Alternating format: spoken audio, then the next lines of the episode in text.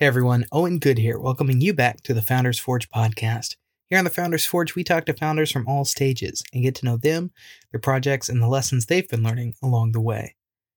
Today, we have the pleasure of talking to Taylor Jacobs. We actually met Taylor just a few minutes before recording the episode, so you get to follow along as we get to know her and her business. She's creating an app called Dabble. Dabble's connecting people to restaurants and vice versa by offering complimentary food and drink items in exchange for people socializing at those restaurants. You'll hear more how Dabble works in the episode. We actually did this one back to back with Clark Jacobs. Same last name, no relation, despite what they might tell people. And like Clark, this was in person down at Capital Factory in Austin. So if the audio sounds a little bit different, that's why. And a final note uh, this episode will be wrapping up season three of the Founders Forge podcast. We're very proud of what we've done here and the amazing guests we've been able to talk to. We're trying to figure out what our plan for the future is. It's not the last you're going to hear from us. We've got some great one off episodes coming up, so be on the lookout from those, and we'll talk a bit more about what that's going to look like at the end of the show. For now, enjoy the conversation with Taylor Jacobs of Dabble. Let's do it. Well, hey, Taylor, great to have you on. Yeah, thank you for having me. I appreciate it. I know nothing, Nothing. about your business other than the name, Literally nothing. which is fantastic. I love that. So, your business name is, is Dabble, right? Dabble. Dabble. Yes. sir. I I guess let's try this. Uh, can you describe Dabble in five words without telling me anything else about it? oh it? my gosh, five words. App that provides free food. App that provides free food. Okay, I'm already in. Where do I sign? Free Yeah. food. Dabble is an app um, Yeah. where people sign up. They get complimentary food and drink items to different bars and restaurants around Dallas. And then we host events at those bars and restaurants or little meetups. So then people have more incentive to use their stuff and then they're able to meet new people. Okay. Um, Dabble launched at the height of COVID. Oh wow. Wait, when you say at the height, you started when like COVID was crazy, or you started before COVID and then COVID hit? No, we started October of 2020. Okay. Oh, okay, yeah, So- so, in the middle of COVID. Okay. Yeah, we were in the trenches of COVID. Yeah. And my friends and I were going to the same three to four bars and restaurants every week.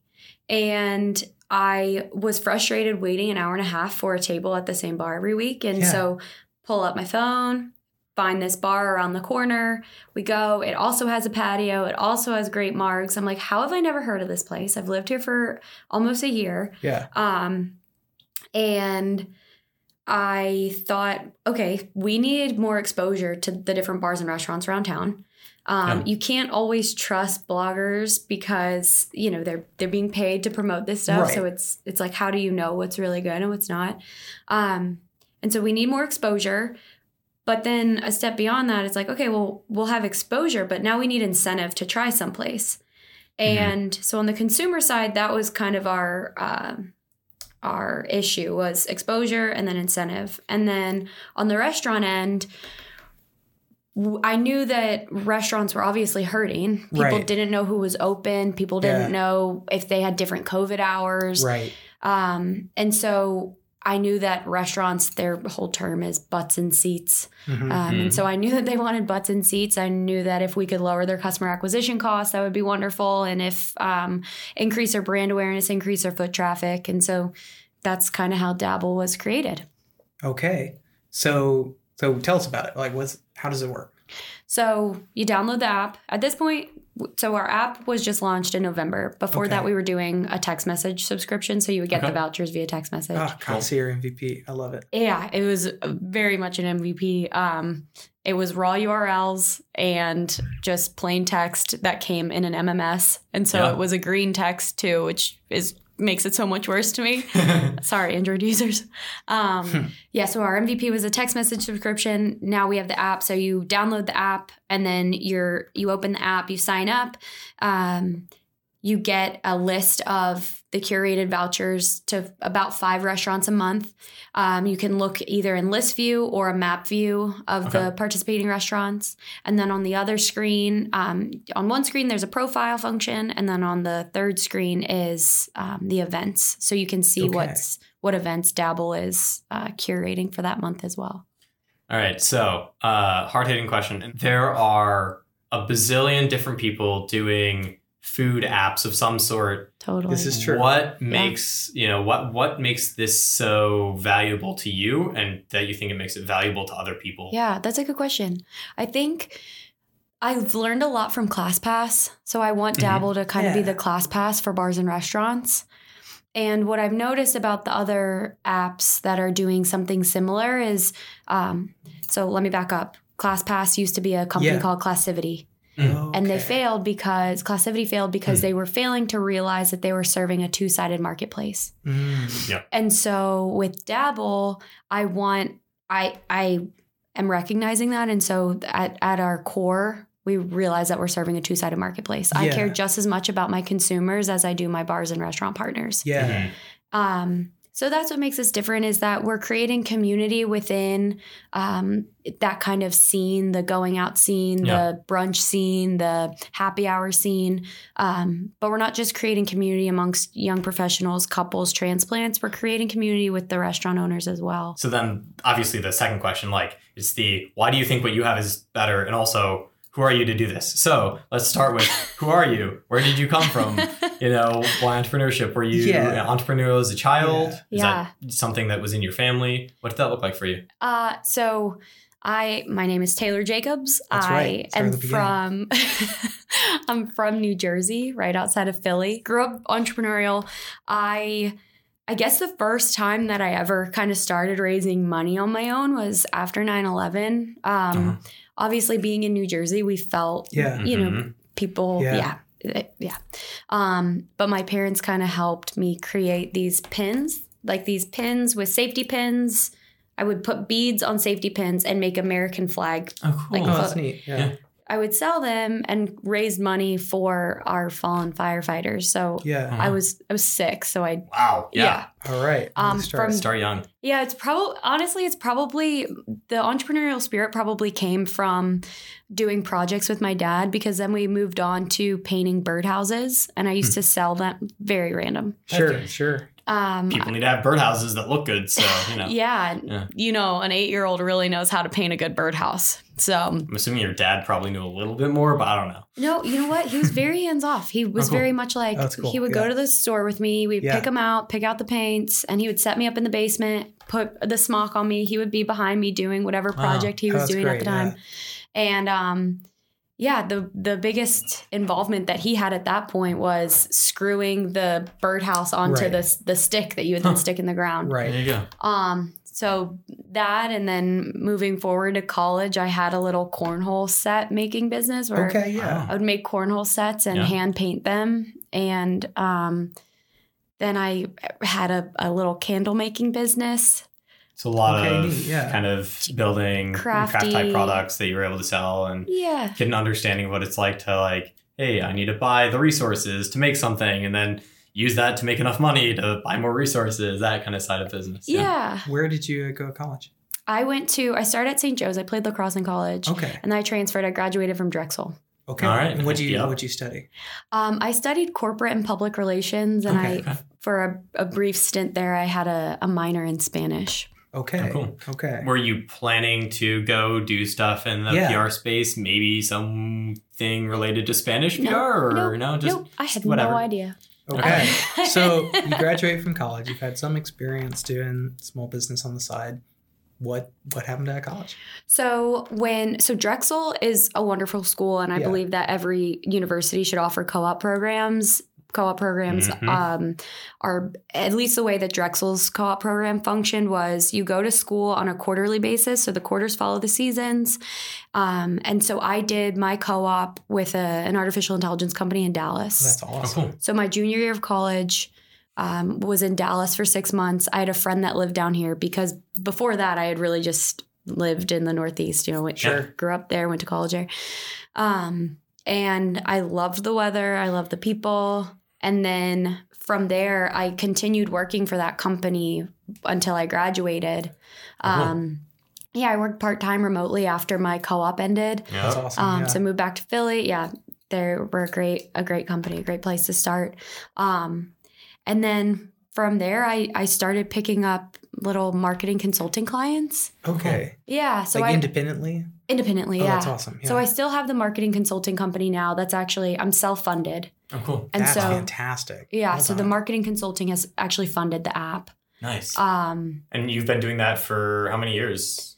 since I graduated college, so I graduated in 2018. So Okay, since then, yeah. Um, and then yeah, that that kind of I moved back down here once I graduated, and um, I was working, you know, doing the marketing consulting. Um, and then in October of 2020, I um, started Dabble. Well, there you go. okay. Okay. So where is Dabble at? You say you you just launched your app after doing a concierge MVP. Tell tell us about your concierge MVP. What was that process like to like test this out and validate it and all that? Um, so at my core, I'm a DIYer, right? Yeah. Mhm, yeah. Yeah. Well, that makes sense. And Clearly. that very much felt like one of those times where it's like, okay, you can do it yourself, but maybe you shouldn't because Mhm. We and the thing it, it, was a necessary evil. I just hated the MVP in that it it just looked so archaic. It was Sure. you know putting our brand on something that looked antiquated, but the concept was there, right? Like we want to Yeah. get people going to places, trying new places. We love the restaurants that we partner with. Um and so the process was you know, it was arduous, it was it was fun, it was hard. Um we have pivoted about 12 times since we started. Okay. Sounds about right. Yeah. Um what were some of the more notable uh, pivots there? well we I I struggled with even like whether or not we should develop the app. Okay. at first. Hmm. You know, I thought I was looking down this barrel of, okay, you know, it's a consumer facing app that just about everyone and their mom wants to tell me how hard it's going to be. And it, it, I mean, I know it is. Yeah. Consumer facing apps are really challenging. Um, and, but knowing that I, I believe in, in the concept and also knowing that we need to remain really flexible in our development phase of and I, I very much so believe we're still in this development phase. Yeah, Um, for sure. What uh, what convinced you to go ahead and go that route? Probably my stubbornness. Okay. okay. Okay. stubbornness and our market validation. Like, I mean, this has to work. The only way this is going to work. Okay, that makes sense. yeah, I mean, and the fact that we have loyal subscribers that have been with us since day one. Using Okay. your concierge MVP Yes. and all its ugliness. Yes. Using using our MVP. Um, I almost I kind of wanted to do it for them too of Yeah. you know, even if we have let's call it 75 really loyal users. right. These are loyal users who don't know me from Adam. It's not like they're just my friends who Right. are supporting Mhm. me. Um, it's people who think, you know what, I can get, I can try new places, I can meet new people, and I can do it while saving money. Like, Why not? let's Yeah. do it. Absolutely. So you developed an app. What was that process like? So we worked with a company called Emerald Labs. Okay. Um, plug for them. They are, if you guys are ever doing Dallas any- area. they're actually based in Austin. Okay. okay. Um, they're headquartered in Austin. Actually, Chris Gillan from Capital Factory, or he, Chris Gillan used to be involved with Capital oh, Factory. okay. Oh, Um, he is one of their co-founders. Oh, neat. Um, But their company developed the app.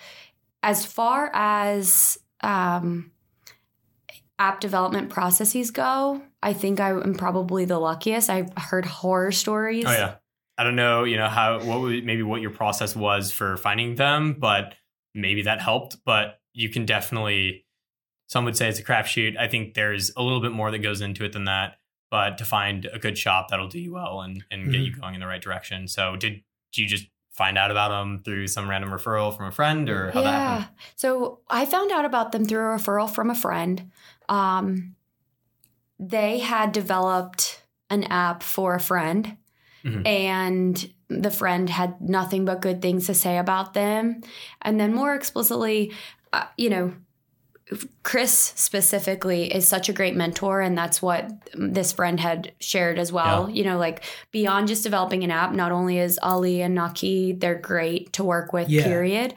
But then going the step beyond that to say, and you get the mentorship of Chris, Yeah. who kind of walks through the process with you. You know, they celebrated all. So being a sole founder at this point, you know, I had they were probably my biggest supporters, Yeah. especially through the app development Mhm. phase. You know, texting me on a Saturday afternoon, like with different updates, and then calling first thing Wednesday morning with a new exciting um, y- you know something that they figured out oh we can actually leverage the eventbrite api and Mhm. whatever it was Yeah. they were i felt like they were in the process with me rather than just contract labor Yeah, and that makes a huge difference. That's That's something that you know we kind of land on Yeah. when we do similar type stuff. And so Yeah, to be able to say like we're not just someone that you go tell us what to do and we go do it, but like we're in the game with you. We know that sometimes you don't know what options are out there, and so just to be able to provide those to you, it's not a I'll tell you what you have to do, but sometimes it is like hey, no, Yeah. you really need to do this, and to be able to have that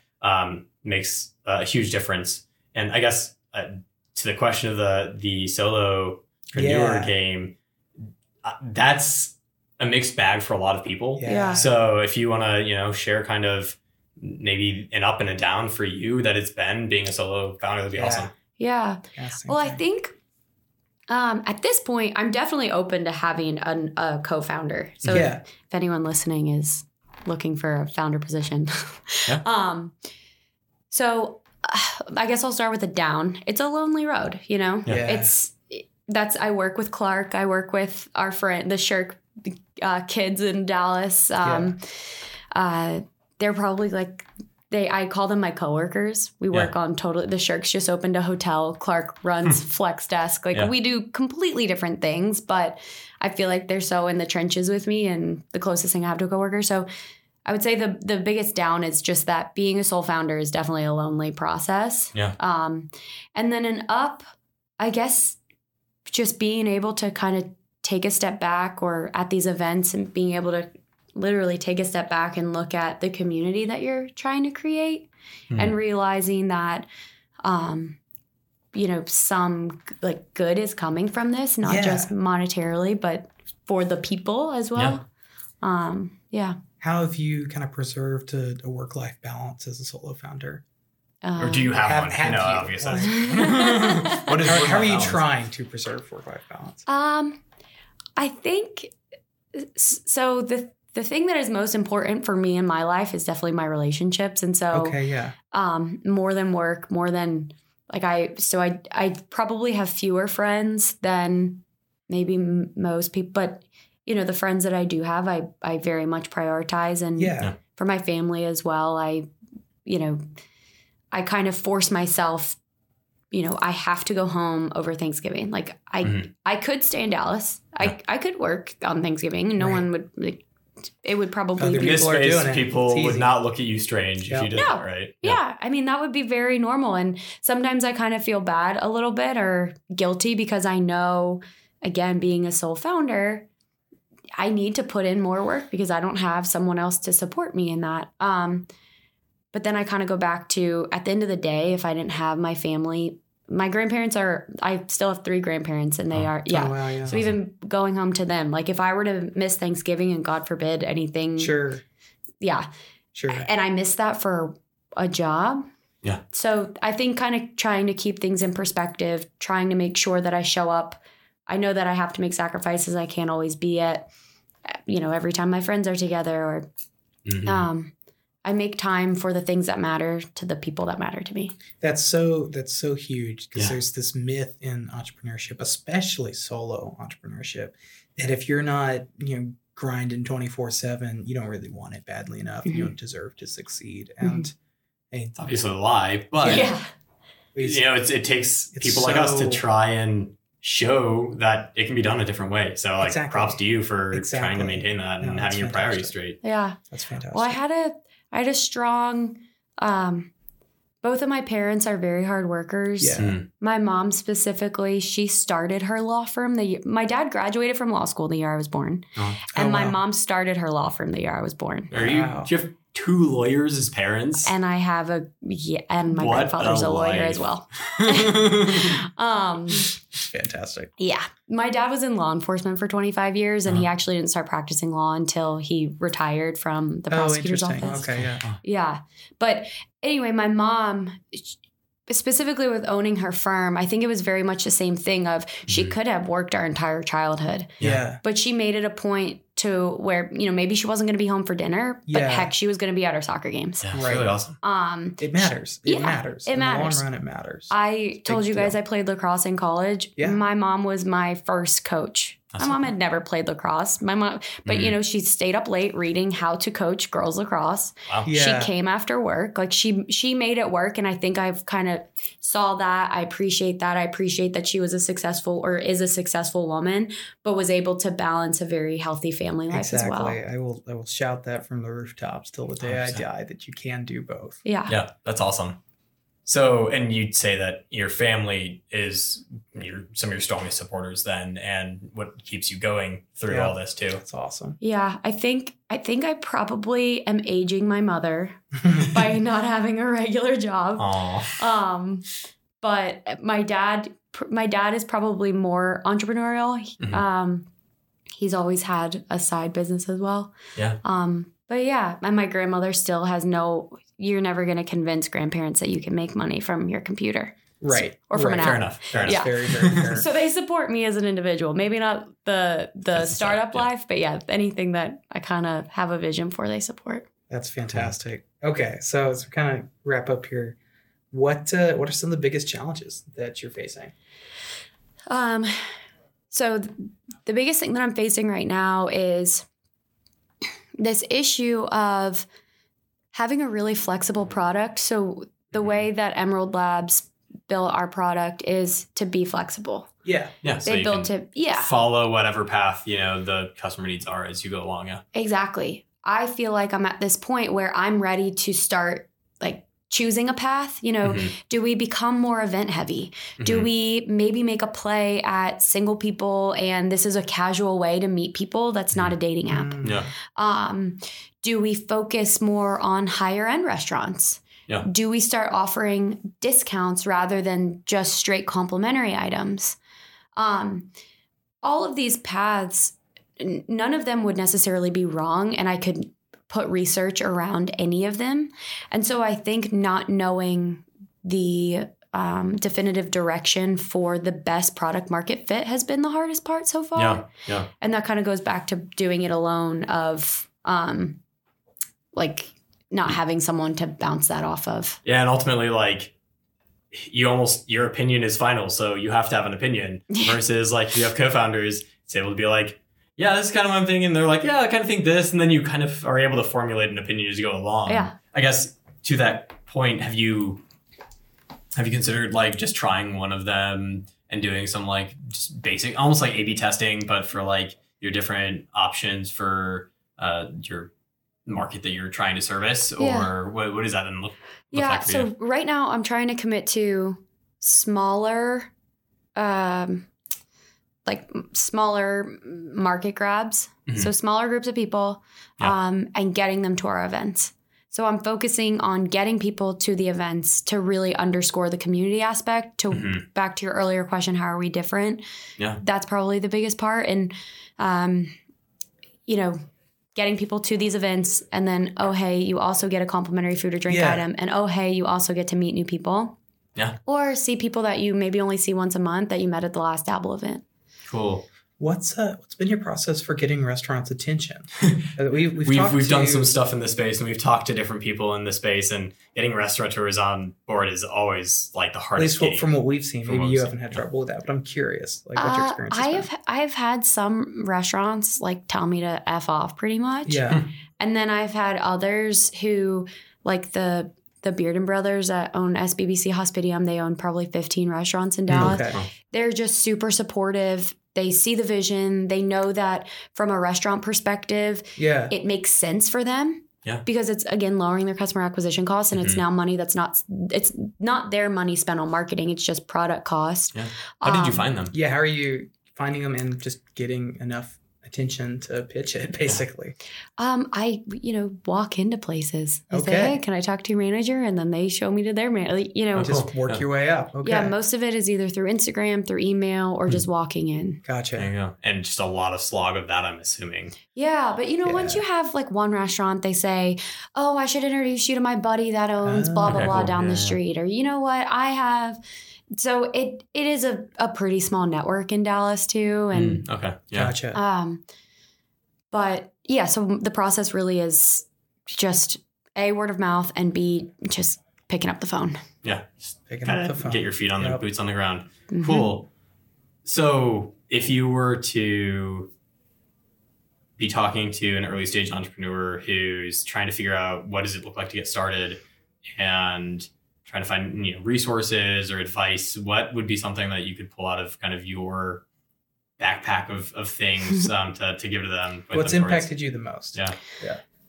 I think one thing for me at least, I think I think people generally make it feel complicated to start. Mm. Mhm. And they say like, "Oh, you have you have to have your market research and you have to do this and you have to do that." You do need all of those things. Yeah. But I think just starting at step 1 um do you guys listen to Bigger Pockets podcast at all? Yeah, that's a new one. Okay. Um on one of their episodes they use this analogy of cleaning the truck. I Okay. Yeah. so this guy basically wanted needed to buy a home his wife was pregnant with their second baby Yeah. blah blah blah blah and he needed money to finance to get a loan and he thought well where am i going to get this money they were both school teachers they didn't have enough money and the only thing that he could do was sell his truck to get money but he had a loan on the truck and he he didn't know how to do any of the things it was like Yeah. this big issue Yeah. and so the ultimate goal is to be able to get a mortgage for this house Right. um, and he's like, well, how am I going to do that? And he s- says, you know, you start with cleaning the truck. So he cleaned the truck and then he took photos of the truck and then he listed the truck on Facebook and then he sold the truck. And then, Yeah. so I think using that analogy here of start at step one. Like if Yeah, you have an bite at a idea, time. yeah, just write it out. Put it down on paper. Start talking to your friends about it. Start seeing if you have anyone in your network that has started a business. Yeah. If you don't know anyone in your network that started a business, well, go get on LinkedIn and figure out who has started a business and just become a keyboard warrior and like get a meeting with someone. That's Yeah. that's fantastic. I mean, that's the best advice we got when we were thinking about starting this podcast. Just start. Just start. Yeah. Yeah. Like, but what if it's not good enough? I'm like, just start. You'll You'll figure there. it out You'll along get the there. way. Yeah. Clark always, uh, I think Clark's old boss said this to him don't let perfect be the enemy of good. Perfect. Mhm. Perfect is the enemy of good. Yeah. Exactly. And so, and to that effect, done is better than perfect. Exactly. Um, Yeah, so that's yeah, huge. just just take it take it one step at a time. Just start. And that is how we can close our podcast. That's excellent. Well, hey Taylor, this has been fun. This is cool. yeah, thank you guys so much for having me. I appreciate Yeah, it. Yeah. Well, I mean, thanks for coming on. We look forward to uh, catching up in the future and seeing how things are going with Dabble. Absolutely. Thank you. Thanks again to Taylor for coming on the show. Some great advice always at the end there. Just get started. Done is always better than perfect. Perfect is the enemy of good. We look forward to keeping in touch with Dabble as they continue on their journey. As I mentioned at the top of the show, this is it for season three. We are so incredibly thankful to each and every one of you guys for listening and supporting the show. Excited about the future and what the un- upcoming changes for that will be. Some new voices along with Marcus and I. Always love to hear feedback. Uh, reach out on Twitter using hashtag FoundersForge or reach out directly to us via LinkedIn or email. All that info will be in the show notes, of course. We'd also love to hear from you if you want to come on the show. We're always looking for interesting people and companies to talk to. Big, small, weird, drop us a line. Let's chat. Alrighty. Talk to you soon.